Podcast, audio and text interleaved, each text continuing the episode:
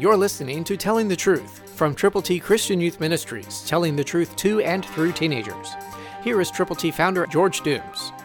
Believe on the Lord Jesus Christ. Listen to what Jesus said and know people in your world that fit in this category.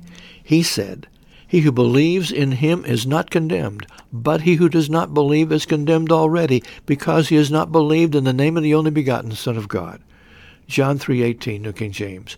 We've put together God's A B Cs for you to share with people who are condemned already.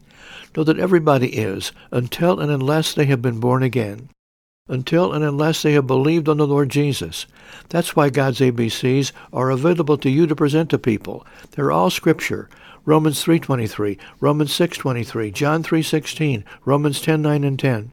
To get yours, call now, eight one two, eight six seven, two four one eight. And know that everybody who has not yet believed on the Lord Jesus is condemned already. Jesus said it. Not going to be, not someday it will happen, but right now they are condemned, and they will stay condemned until and unless they believe on the Lord Jesus. Share God's A B Cs with every person you can. Call now, eight one two, eight six seven, two four one eight, and get copies of God's A B Cs to give to people. eight one two, eight six seven, two four one eight. People you know are condemned already because they have not yet believed. But if you will tell them how, they can be born again.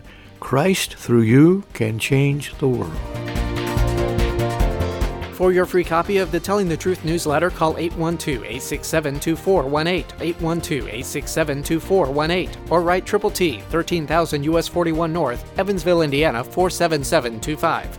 Tune in to Telling the Truth next week at this same time on this same station.